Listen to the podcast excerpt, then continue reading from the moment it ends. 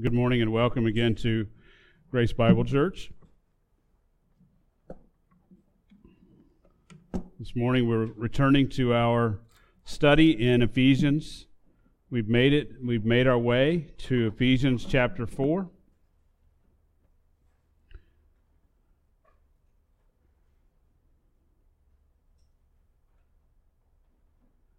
As I said earlier in the announcements, I I'm thankful that we're able to gather physically again. On Friday, uh, the President of the United States came out and declared churches as essential. Essential. It says, he, he, and I quote the President, he says, Some governors have deemed liquor stores and abortion clinics as essential, but have left out churches and other houses of worship. It's not right.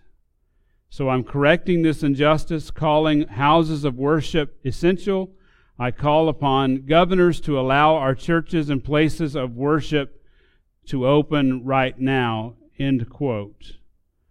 Well, I hope that you, as the church, never saw the church as anything other than absolutely essential. Jesus declared the church to be essential in Matthew 16 18 when he said that the gate, he, upon this rock, he would build his church, and the gates of Hades would not prevail against it. He demonstrated that the church is essential when he purchased her with his own blood. If that's not essential, I'm not sure what is. Beloved, COVID 19 or politics will not prevail against the church just this past Friday afternoon, after the evening, that is, after the president had said that churches are essential, the Ninth Circuit Court, an especially interesting court in California, federal court, came out and upheld the governor of California's injunction against churches meeting. I'm not quite sure where it's going to lead. I'm not quite sure politically what's going to happen. I do know I do know that it's clear it's clear that's a violation of First Amendment. As the church, we are essential. We, we should be meeting, if at all possible. Now, let me make sure I'm careful here to say that we must love our neighbor. We must love our neighbor. And obviously, when there's something at risk for our neighbor, we need, we need to do everything that we can to protect and love our neighbor. But we also must trust that God will sovereignly protect the, the bride of Christ. Please continue to pray. Please continue to pray for us as a church as we continue to make crucial decisions regarding this ministry. But I want you to also pray for the church, especially in those places that they clearly are dealing with something more than what we are. The state is saying you cannot meet, not even with the best practices scientifically to protect your people. But I will say that the church is being clearly blessed by God. That in times when the church is oppressed is when God is most clearly at work in his church. I just want you to say, I want you to know that here at Grace Bible Church, God is clearly blessing this church. He is clearly building his church, and you are the evidence of those who of the work of the Father and the Son and the Holy Spirit. Well, let me pray for us this morning and we'll get started in Ephesians chapter 4. Our Heavenly Father, we thank you and praise you this morning. We thank you that you are, again, you're sovereign, you're on your throne.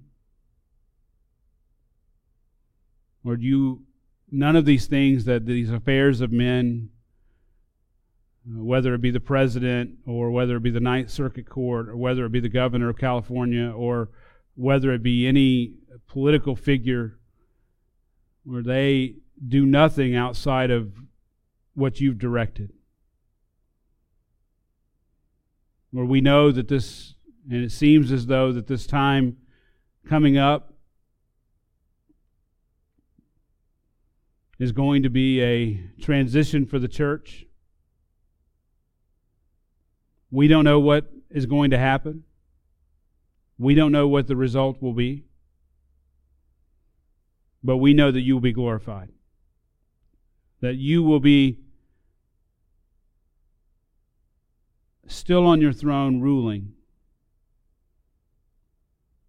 And there's nothing that man can do, even if he shakes his fist at you, there's nothing that, that man can do to change that.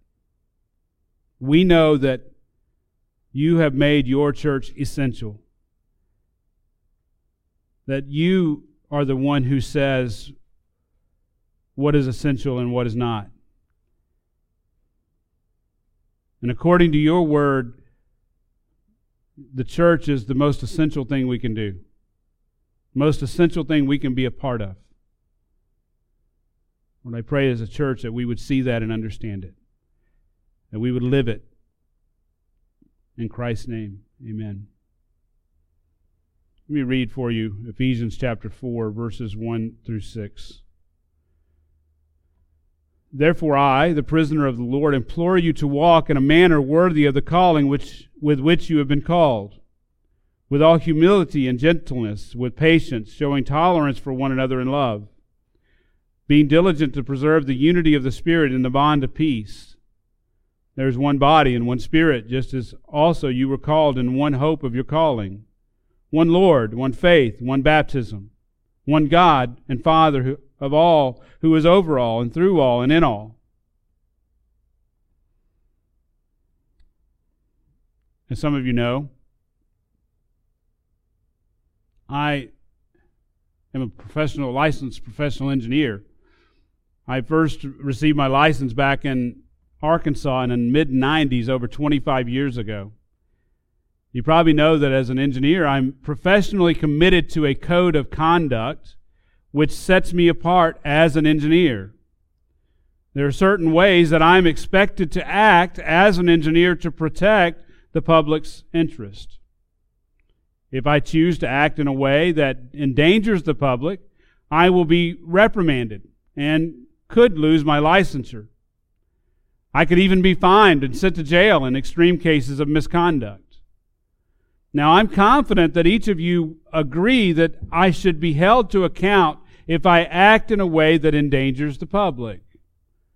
Just this past week, I received an email from the Arkansas Board of Engineers which caught me off guard. It said this They are proposing the deletion of the character requirements such as good moral character and moral turpitude or wickedness in compliance with Act 990. So basically, they're taking, they're no longer is it, are you required to, to uphold good, what is called good moral character or moral turpitude. So I went and I read Act 990, and what I found out is that the state will now tightly define the reasons why a person should be denied licensure based on specific crimes committed. Things like murder and kidnapping will get your license revoked. But in any case, in any case, you can't be licensed as an engineer and be a bad citizen, as defined by our legislative and court systems. In other words, eh, there's a code of conduct which is expected by those who are licensed as engineers. Now, I know some in the body are, are doctors and nurses and accountants, and I'm certain that there are, there's a code of conduct which you are expected uh, to adhere to. And most of us would agree that this is a good thing for the most part. Speaking of a code of conduct, it is fitting that Monday is Memorial Day, a day to remember those who have sacrificed their lives for our country and our freedom. Now, on Thursday, I mentioned, and I, we just found out last week, that that my son Andrew and and his friend Hunter, his friend Hunter, that is, will be moved, uh, leaving, that is, shipping out to go to the Marines. They're going to boot camp. Uh, Hunter will be leaving on June 1st, and Andrew will be leaving on, well, we don't know exactly. We thought it was going to be June 15th, but looks like it's going to be pushed to July. You may, rem- you may remember that Andrew's friends, one of Andrew's friends, Paul, left for the Marines last June. He is currently based in San Diego, California. Now, I hope that I am. I'm incredibly thankful for Paul and Hunter and Andrew's commitment to join the armed forces. As you know, the, the Marines are well known for being the most difficult branch of the military. Now, here's what I want to say. In order for them to become Marines, they have to endure much physical suffering to get through basic training. They have to endure much physical suffering in order to, to be able to say, I am a Marine, to be able to be called a Marine. And then there's a code of conduct once they become a Marine that they expect, they're expected to adhere to, right? Now I'm praying that God gives all these young men the strength to endure and to excel in their training and that they become Marines and that they act like Marines. What's the first word that comes to mind when you think of the Marines? For me, it's discipline. Discipline is the first word that pops in my mind. I remember when Paul came back from his basic training, he was a different man than from the one who left two weeks after his high school graduation. You could see a higher level of discipline in him. You see, there are expectations that you must meet to become a Marine. There are expectations that you must meet to remain a Marine. Now, this isn't about the Marines, is it? You see, all organizations have expectations. Whether you're an engineer, whether you're a doctor, whether you're a nurse, whether you're a part of a sports team, it doesn't matter what type of team you're a part of. There is an expectation of what it means to be a part of that group. Those expectations are generally understood when you join that group. So it shouldn't be at all surprising that Christ, that the Lord Jesus Christ calls his people to live in a certain way considering our position in his body. We find ourselves at the second main division in Ephesians, and most people would, most commentators would divide Ephesians into two parts. The first part, chapters 1 through 3, being more doctrinal the second being uh, chapters 4 through 6, which is more practical. You see, you have in the first three chapters orthodoxy, and you have in the second three chapters orthopraxy. Now, I would say that, that there's actually three divisions. There's chapter 1 and 2, which primarily focuses on our position in Christ and in His church. These chapters end with the truth that each Christian has been placed in the body of Christ and that we are being built together into a dwelling place of God in the Spirit. And then chapter 3 gives Paul's encouragement to the Ephesian church considering his experience, his own experience of salvation and being placed into service to Christ. Paul wraps up this chapter by encouraging the church at Ephesus not to lose heart at his, at his tribulations, at their tribulations, or his tribulations on their behalf. Then he prays for the church that they would be strengthened in the inner man and would be able to know the love of Christ which surpasses all knowledge. And in the last two verses of chapter 3, Paul focuses on the power of God to do far more than we could ever ask or think. As such, Christians can have confidence that Christ is working to build his church, which we are part of, and nothing can thwart his promises to us. Therefore, nothing can separate us from his love.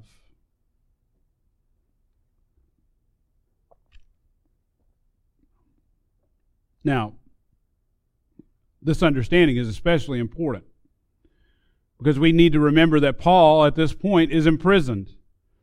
He had been in prison for five years at this point in his ministry. And specifically, he had been in prison for preaching the gospel. More specifically, he had been preaching the gospel to the Gentiles, of which the church at Ephesus was a church made up mostly of Gentiles. The fact that Paul had been imprisoned was a potential discouragement to the church at Ephesus. You see, their earthly leader was in chains. He was no longer free to lead them. Yet Paul knew that the future of the church, and I'm not talking about the church at Ephesus, I'm talking about the Big C church, the, the future of the church, the future of Christianity relied on this church. And more specifically, on this church's unity. On this church's unity. It is with this backdrop that we come to our passage today. The Apostle Paul wrote to encourage the Ephesian church with the truths of the gospel and the glorious nature of what God has done and is doing through his church to redeem the world to himself. He wanted the, the church at Ephesus to understand their role in that, what God is doing, that is, in God's plan. In these next verses, we'll find that through Paul, God calls the church to unify, to unify for the purpose of taking the gospel to a lost and dying world. Now, this brings us to the structure of these next few verses. Now, I would argue that verse 1 forms Paul's proposition. Now, let me just say this before we go any further. All we're going to preach is verse 1 today. Uh, that's all I'm going to have time to get to. But I think we need to really lay a great foundation starting in verse 4 because I believe, as I'm saying here, I would argue that verse 1, chapter 4, verse 1, forms Paul's proposition for the next three chapters. So we need to understand chapter 4, verse 1 in order to understand what Paul is trying to accomplish in these next three chapters. Said another way, Paul gives his purpose statement in verse 1 for the rest of the letter. He states in verse 1 Therefore, I, the prisoner of the Lord, implore you to walk in a manner worthy of the calling with which you have been called. Now, based on this verse, Paul will use the next three chapters to teach the Ephesian church what it means to walk in a manner worthy of the calling. Now, I believe that verses 2 and 3 give the foundational truths for how we are to walk worthy. Therefore, we have been we have based the proposition statement for this sermon on on verse 1 and basically for the next two or three sermons we will come back to verse 1 and tie back to it as we walk through this section. I believe then that verses 2 and 3 give the foundational truths of how we are to walk. Let me read, let me read to you the, the proposition that you will find in your bulletin based on all that he has taught in chapters 1 through 3, Paul encourages the church at Ephesus to walk worthy of their calling for the purpose of unity within the body of Christ. He gives three crucial characteristics of this worthy walk, and we'll find those in verses 2 and 3. You must first personify humility and gentleness. That's verse 2, uh, 2a. Second, you must practice patience and forbearance. That's verse 2b. And third, you must preserve, be diligent to preserve unity and peace. Now, we'll spend, like I said, the rest of the, today's sermon exploring Paul's purpose statement in verse 1. So look at your text. Paul writes, Therefore I, the prisoner of the Lord, implore you to walk. Let's stop right there. The word therefore, it, uh, I've heard it said, what is the therefore, therefore? Well, it's therefore the purpose of indicating that Paul is drawing attention to what he has said up to this point. The, remember the first two chapters, our position in Christ. The third chapter, Paul saying, This is what Christ has done in saving me and placing me into service, and how God has worked through me and how God is, is capable of working through you. It's incredibly important for us to recognize that this is the basis of Paul's exhortation, this foundational truth of our glorious salvation in Christ, which Paul has described in the first three chapters. Church, if here's let me just say this if you're not gripped by what Christ is doing through his church, if you have not, if your life has not been completely changed by how God has redeemed you and placed you in the body of Christ, if you are not encouraged to move forward in unity as a church by what Christ has accomplished in redeeming his people and taking those who are near and those who are far off and putting them together and making a new creation in Christ, if those things don't get you going, then we need to revisit and we need to repreach the truths of chapters 1 through 3. We need to go back and repreach it all because we didn't get it. But I hope that that doesn't describe us. I hope that we truly see what God is doing through the church. I hope that this excites us. Now, some very good men believe that Paul wrote this as a general letter intended for all the churches. Now, this certainly, there is certainly a sense by which this is true. We are benefiting here at Grace Bible Church. We are benefiting uh, from the truths of the, the, the letter to the uh, church at Ephesus for the last, that, that was written 2,000 years ago. We're still benefiting it, from it. This letter teaches us how to comprehend the, the church's purpose in the world. But I think that Paul intended this letter for the church at Ephesus. I've said it many times. He recognized the strategic importance of the church. He knew that the church needed to be strong and needed to be uh, unified because of its significance. And we'll see that, that emphasis on unity over the next four cha- or three chapters. He knew that the church needed to be strong and unified. Christ always has church has always had churches which are strategically important to the mission of the gospel, not just to their local area, but to a broader area. There's churches today that come to mind, right? He uses these churches in specific time periods, and the, the church at Ephesus, as we know, is long gone. But Jesus used the church at Ephesus for a critical purpose at a vitally important time in the universal church's development. Now, this brings up a particularly important application for us. You see, Christ has this church here in Gainesville for his purposes. And in some way, we don't know exactly, uh, from our point of view, we don't know exactly, but in some way, we are vital to his plan. Now, it may be that we are vital to his plan right here in Gainesville, that God uses us right here in Gainesville. But it's my prayer that we would be used even further than that. Not because of our glory, right? Because of God's glory. You see, we're not the only church in town, and we're certainly not the only church in, in the world. We are merely a cog in the wheel. Yet we should never forget that God has a purpose for us. And I believe God is calling us, personally believe that God is calling us to preach the gospel to the nations, considering the transient nature of this town.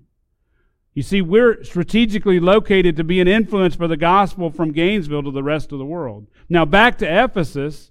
Christ used the church as a cog, the church at Ephesus as the cog in the wheel which united the churches in Asia Minor, the churches right around them, as well as the churches in the east and the west. As such, the local church at Ephesus was critical to the future growth of the church in the known world. I, I, hope you get that. I hope you understand how important and how strategic the church at Ephesus was. Therefore, that's why Paul is writing this letter. That's why Paul is so concerned about their unity. On June 6, 1944, the Allied forces began the invasion of Normandy. It was the largest seaborne invasion in history. Planning for this immense operation actually began in 1943 and took literally months to complete. The amphibious landings that we all know of was preceded by extensive aerial and naval bombardment. And at about an airborne assault of about 24,000 American, British, and British and Canadian airborne troops started shortly before midnight, before the actual invasion force hit the next morning. All told, 39 different Allied divisions would be committed to the Battle of Normandy 22 U.S., 12 British, 3 Canadian, 1 Polish, and 1 French. There were over 1 million troops all under British command. The battle was ex- exceedingly bloody. The Allies lost 10,000, uh, ca- had 10,000 casualties, with casualties with over 4,000, almost 4,500 confirmed dead on the first day. Why were the Allied commanders willing to undertake this operation, considering the heavy losses? They understood the vital importance of, a, of establishing a foothold in France. You see, we could not have liberated France and the rest of Europe without that critical foothold at Normandy. Let's say, but let's say that the Allies established this foothold in France, that we fought for it, lost all these lives for it, then they neglected to attend to the unity of the troops who landed in, in Normandy. They just said, let it go. Let's, let's say they failed to establish the, the camps and instill the, the dis- discipline.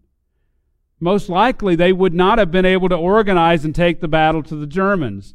You see, any good expedi- expedition, military or exploration, seeks to establish a base of operations. You see, it would be impossible to climb a mountain such as Everest without establishing a base camp, right? The church at Ephesus was the base camp for missionary operations in that part of the world. Ephesus had been established as a beachhead for the church. That's why Paul is so concerned about them. That's why Paul is so concerned that he gives three chapters of how you ought to walk as a Christian. Now, in some ways, we've arrived at what I would consider the meat of the letter as Paul begins to help the church maintain stability and gain unity for the fight ahead. The, the need for this encouragement is, is heightened by the fact that Paul, who is their field general, has been in Roman custody for five years. Look at the text. Paul says, Therefore, I, the prisoner of the Lord. Now, before we delve into Paul's status as the prisoner of the Lord, we need to we need to bring out a couple of truths from the text. First, Paul starts with the verb translated I implore in the, in the NAS. He actually starts with that. He starts in the, in the Greek, in the Greek, this word is fronted. This verb is fronted. He's, I implore, I appeal, I entreat, I request. Now, this usage seems to be more than an exhortation considering the context. The New King James translates the word beseech. But think of it this way Paul, their field general, giving them orders to walk in a manner worthy of their calling. You see, Paul is their friend. Paul had been there. For a period of three years, he had been there. But this is not negotiable.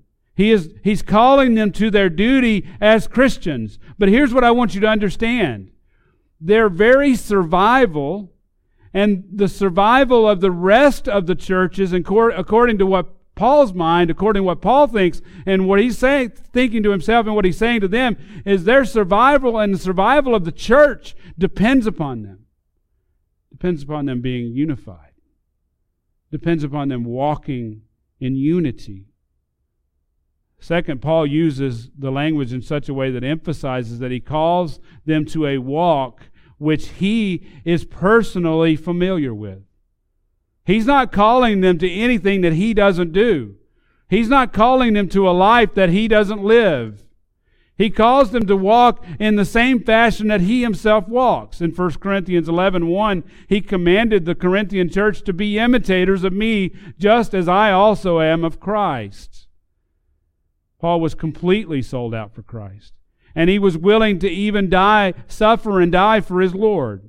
And he wanted the church at Ephesus to be willing also to lay down their lives for Christ. He desired for them to give their all for Christ, including to live as would be pleasing to Christ.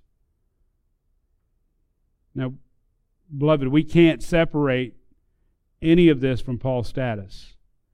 Paul had paid a high price for following Christ. He exemplified Matthew 16 24. Remember that when Jesus said to his disciples, If anyone wishes to come after me, they must, he must deny himself and take up his cross and follow me?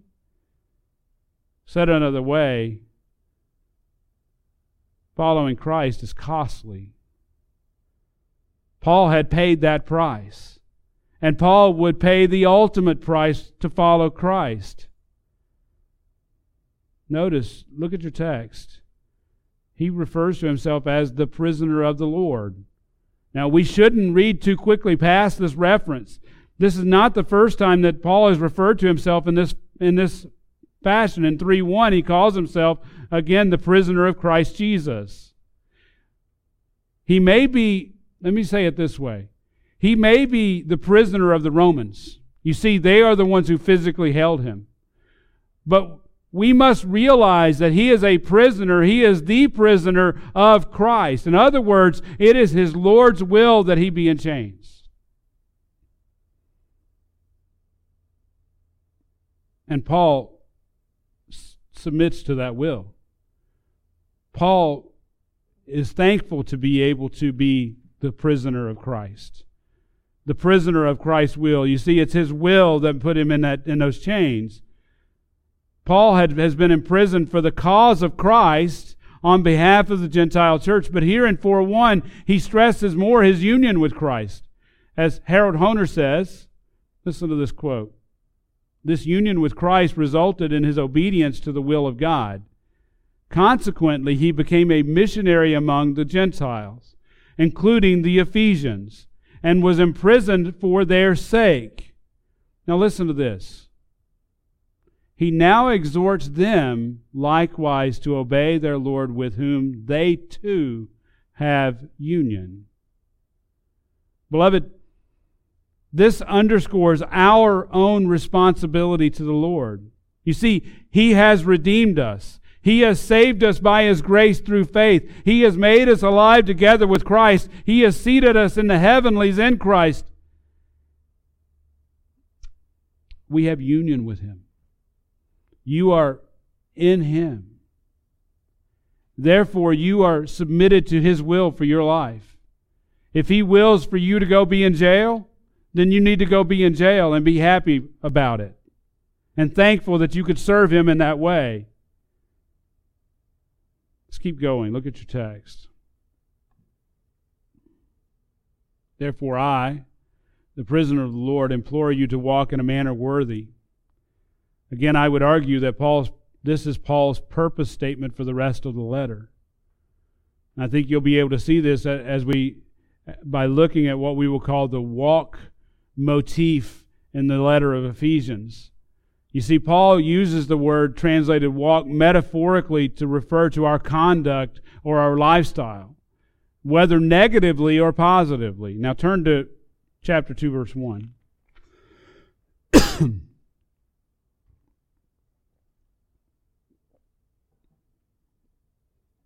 Paul writes, And you were dead in your sins and, or trespasses and sins. He's speaking of your former life. He says it here in verse in verse 2, in which you formerly walked. In which you formerly walked. So before Christ, you and I, all of us, were dead in our trespasses and sins. If you're not in Christ even today, if you haven't trusted in Christ as your Lord and Savior, you are still uh, walking, you are still dead in your trespasses and sins. Your life is characterized by walking in sin. Formerly, you walked according to the course of this world, according to the prince of the power of the air, of the spirit that is now working in the sons of disobedience. But in the richness of the Lord's mercy, He has made you alive together with Christ. That's verse 5. And He's raised you up and He seated you eh, with Him in the heavenlies. Now, watch this. Look at verses 8 through 10. So, this is your formal walk, but this is what God has done. And now, Paul ex- explains how it's happened. He says, you've been, you've been saved by His grace through faith. Now, look at verse 10. He says this For we are His workmanship, created in Christ Jesus for good works, which God prepared beforehand, so that we would what? Walk in them. Brothers and sisters, God is taking you from walking in the lust of your flesh according to the course of this world to walk in His good works. from the world's ways to God's ways. Now, this is a crucial point. This, this is a crucial point. This is not about making and living by rules. If, if you are a Christian, you know, it's interesting. I, I know a lot of young people who don't come to Christ and their reasoning and their thoughts are what they say is, is because there's too many rules. You guys have too many rules. Well, I'm here to tell you that if you're in Christ, your affections are changed. He changes you so you desire to obey Him. You are a new creation. According to verse 10, you are now His workmanship created in Christ Jesus for good works. You see, your walk has been completely altered. You were on the, the wide path leading to destruction. Now you're on the narrow path leading to eternal life. You no longer desire to live in the lust of your flesh. Now, you may be asking then, what does it look like to walk in these good works? What does it look like? Well, I'm glad you asked. If you asked, I'm glad you did. Look at chapters 4 through 6. Let me prove it to you. I'm just taking the time today to set the stage for the rest of this book, the rest of this letter. I want to take the time today to help you see the structure of the rest of this letter as we preach through verse 1. Now, listen. These chapters, verses 4 through 6, are structured around five walk statements, forming the overarching description of the Christian walk. This is how we as Christians are called to live before the throne of God. This is kingdom life. This is the ex- expectation of those who are of the kingdom. Now, these are the five aspects of what we will call and on the front of your bulletin, you will see the worthy walk. Chapter 4, verses 1 through 16. We are called to walk worthy. Now, we're looking at this first statement, which I would argue is the overarching call to the Christian walk.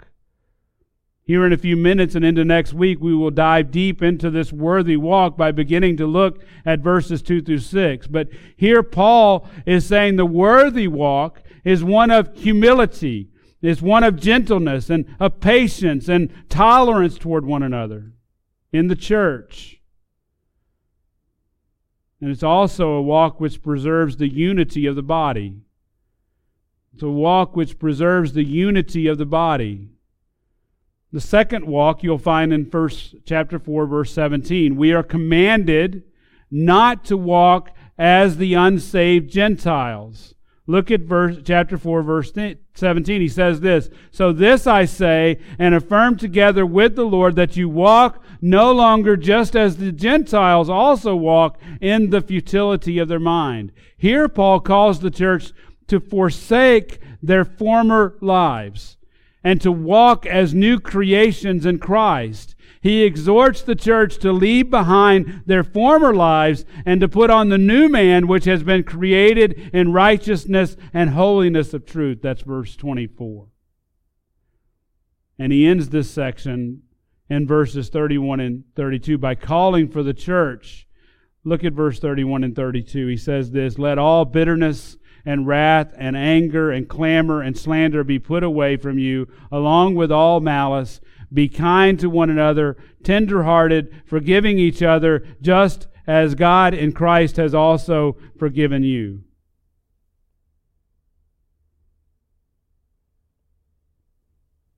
Now, what you can imagine is, is that he's calling at the beginning of this not to walk as the Gentiles walk. Therefore, it's clear that that's how the Gentiles formerly would have walked in the lust of their flesh. So he's saying, forsake that. Stay away from it. Move away from it. Chapter 5, verse 1 gives us the, the third walk. Chapter 5, verse 1 we are called to walk in love according to God's perfect design. Say that again. We're called to walk in love according to God's perfect design. Look at 5 1. Paul says, Therefore, be imitators of God as beloved children, and walk in love, just as Christ also loved you and gave himself up for us, an offering and a sacrifice to God as a fragrant aroma. Here he calls the uh, church at Ephesus and all excuse me he calls the church at Ephesus and all Christians to walk, uh, have a walk that is characterized by love. Love for God and love for others. James calls this the royal law. Loving the Lord your God with all your heart, soul, mind, and strength, but ultimately loving your neighbor as yourself. James says that you're fulfilling this law of our King, the royal law, if you are fulfilling this, if you're doing this, if you're living in this way, then you are doing well. Again, let's not forget that this is Paul's call to walk or live worthy of Christ. Christ himself said that love for God and love for neighbor are the two greatest commandments. If you are not loving one another, if you're not loving God above all else, and if you're not loving one another uh, more than you love yourself, or uh, as you love yourself, then you're not fulfilling the law of the kingdom. Fourth walk is in chapter 5, verse 7. We're called to walk as children of the light. It says in verse 7 Therefore, do not be partakers with them. That's the Gentiles. For you were formerly darkness, but now you are light in the Lord. Walk as children of light. For the fruit of the light consists in all goodness and righteousness and truth, trying to learn what is pleasing to the Lord. As Christians, we are, we are not to participate then in the deeds and uh, the unfruitful deeds that is of darkness. The Apostle John says in 1 John 1 6, if we say we have fellowship with him and yet walk in darkness, again, walk, walk in the darkness, we lie and we do not practice the truth. But if we walk in the light as he himself is in the light, we have fellowship with one another, and the blood of Jesus, his son, cleanses us from all sin. Beloved, you as Christians are called to walk in the light. The fifth walk. So I said there's five, right? The fifth is we are called to walk in wisdom. That's Ephesians 5 15 through 6 9. Look at 515. Ephesians 5:15 Therefore be careful how you walk not as unwise men but as wise making the most of your time because the days are evil as Christians we are called to live life with the utmost of care our lives should be characterized by making sound and wise decisions, which show that we are making the most of our time and our resources. Our relationships should, in, should also indicate that we're walking in wisdom. Our relationship as husbands to our wives, our relationships as wives to our husbands, should show that we're walking in wisdom with one another. Our relationship to our children, we should be raising and rearing our children in wisdom. Our houses should be in order. It's the walk of wisdom. Now, number six. I said there were five walks, right? Well, let me finalize the structure of these last three chapters. There's five walks and there's one stand. There's five walks and there's one stand. Look at verse chapter 6 verse 10. Chapter 6 verse 10 says, "Finally be strong in the Lord and the strength of his might." Put on the full armor of God so that you will be able to stand firm against the schemes of the devil.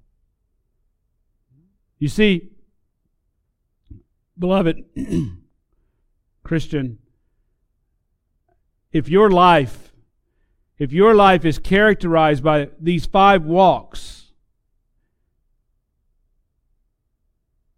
if your life looks like this, then you are going to be attacked. You are going to be attacked. And you need to be ready, and, and your life needs to be characterized not only by these five walks, but also standing firmly against the schemes of the devil in the strength of the Lord. The upshot here is that spiritual warfare will find us when we take our walks seriously.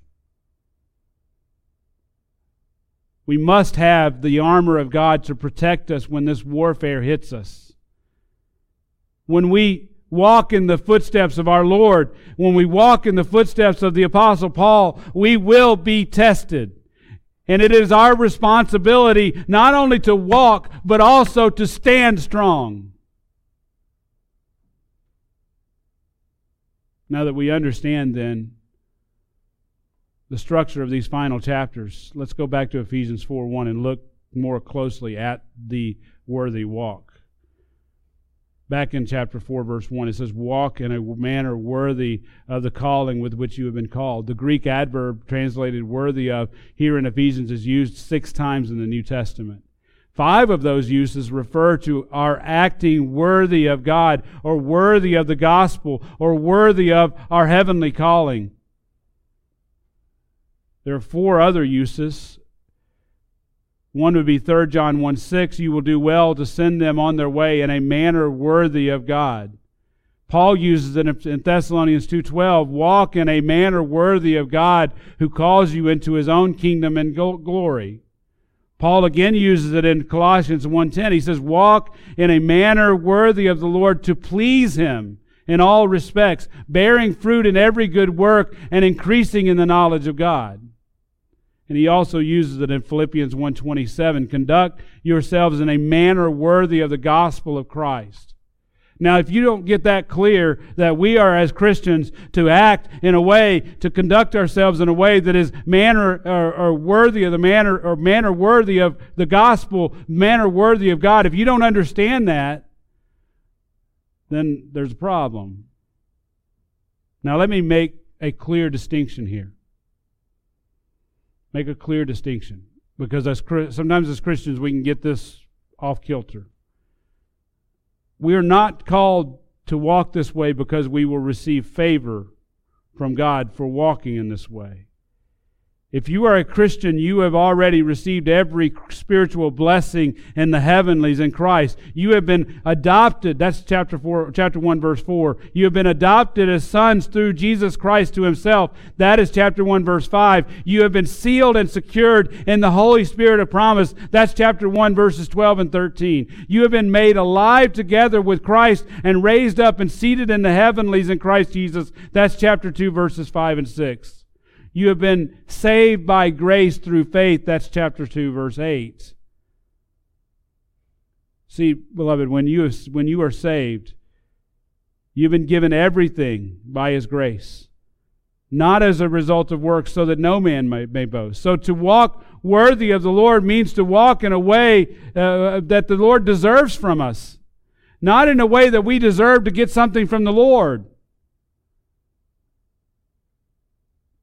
You see, we're called to walk in a way that's befitting to a king, King Jesus.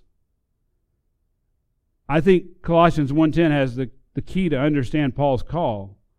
He says this, walk worthy of the Lord to please him. See, we walk worthy of the Lord in order to please him, but but the, the writer of Hebrews says in uh, Hebrews 11:6, without faith it is impossible to please him. So we're called to walk the, so the call to walk worthy of the Lord is at some level a walk of faith.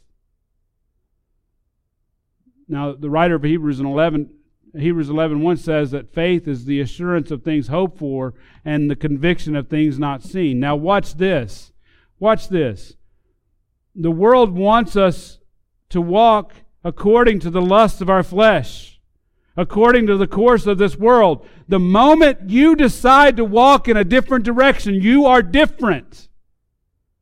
You're going to be called out. As Christians, that's the way we formerly walked. So God is calling us to an entirely different life, an entirely different path. He's calling you to something completely different. Just think of our young friends Hunter and Andrew. The Marines will expect a whole new level of discipline of them. When they go to the Marines, they're going to be expected to sit straight, which is what, not what they're doing right now. They're going to be expected to live a life of discipline no matter what they're doing. Why is it worth that effort? Well, the promise is that they will grow strong. They will stop being boys and they'll start being men. Men who will be able to overcome obstacles in their life and become warriors and protectors. How do we know the worthy walk is pleasing to God and worth the effort? Listen again to the writer of Hebrews. Hebrews chapter 11, verse 6. We've already seen the first part, and without faith it is impossible to please him. then he says this For he who comes to God must believe that he is, and that he is a rewarder of those who seek him. We walk in faith and obedience, knowing that God will reward those who seek him. As John Bunyan stated, Faith alone can see the reality of what the gospel saith. End quote. Faith alone can see the reality of what the gospel saith. You see, we're called as Christians, we personify humility and gentleness when the world says we ought to be proud and harsh. We we practice, we practice patience and forbearance when the world says we need to push to get our own way. We preserve unity and peace when the world wants nothing but war. You see, as Christians, we go against the grain. And oh, by the way, some of you may die for it. Some of you may die for having to, for, for following Christ by faith. Why do we do that? Why are we willing to do that? If you, in fact, are willing to do it. Why are you willing to do this? It's because you know that God is a rewarder to those who follow Him by faith. It takes great faith to turn away from the world and follow Christ in His ways. Beloved, if, if you are a Christian, God is calling you to this worthy walk. Now, let me briefly say to those who are not following Christ. The first step, and we've seen it already, the first step in this journey is found in Matthew 16 24, where Christ says, If anyone wishes to come after me, he must deny himself and take up his cross and follow me. But he says this in verse 25 For whoever wishes to save his life will lose it but whoever loses his life for my sake will find it. You want to you want to save your life and go follow the world because you think that's going to get you something? What he's saying is you lose it. But if you lose your life for his sake, you will find life eternal. Truly find life. You see, Jesus went to the cross just a few months after that statement. But the horrific part of the cross, we think of the cross, and if you've done any study of the cross and what happened to Jesus, uh, the, the physical suffering that he underwent, beloved, the horrific part of the cross was not the whips, there was not the beatings, it wasn't even the Roman cross where he's hanging there uh, suffocating. It wasn't the nails uh, driven through his hands or, or his wrist and his, and his ankles. It wasn't that. Oh, it, it, was, it was that. But it was so much more. It was the wrath of the Father poured out on his Son for the sins of the world. He died for your sins if you'd only believe. If you'd only believe. That's how it starts. For those who have already taken up your cross. I hope you will join me over these next several months as we learn more about how Christ desires us to walk the worthy walk. I'll leave you with this quote from John Bunyan God's people are faithful in good works according to the proportion of their faith. If they be slender in good works, it is because they are weak in faith. Therefore, the way to be a more fruitful Christian is to be stronger in believing. End quote.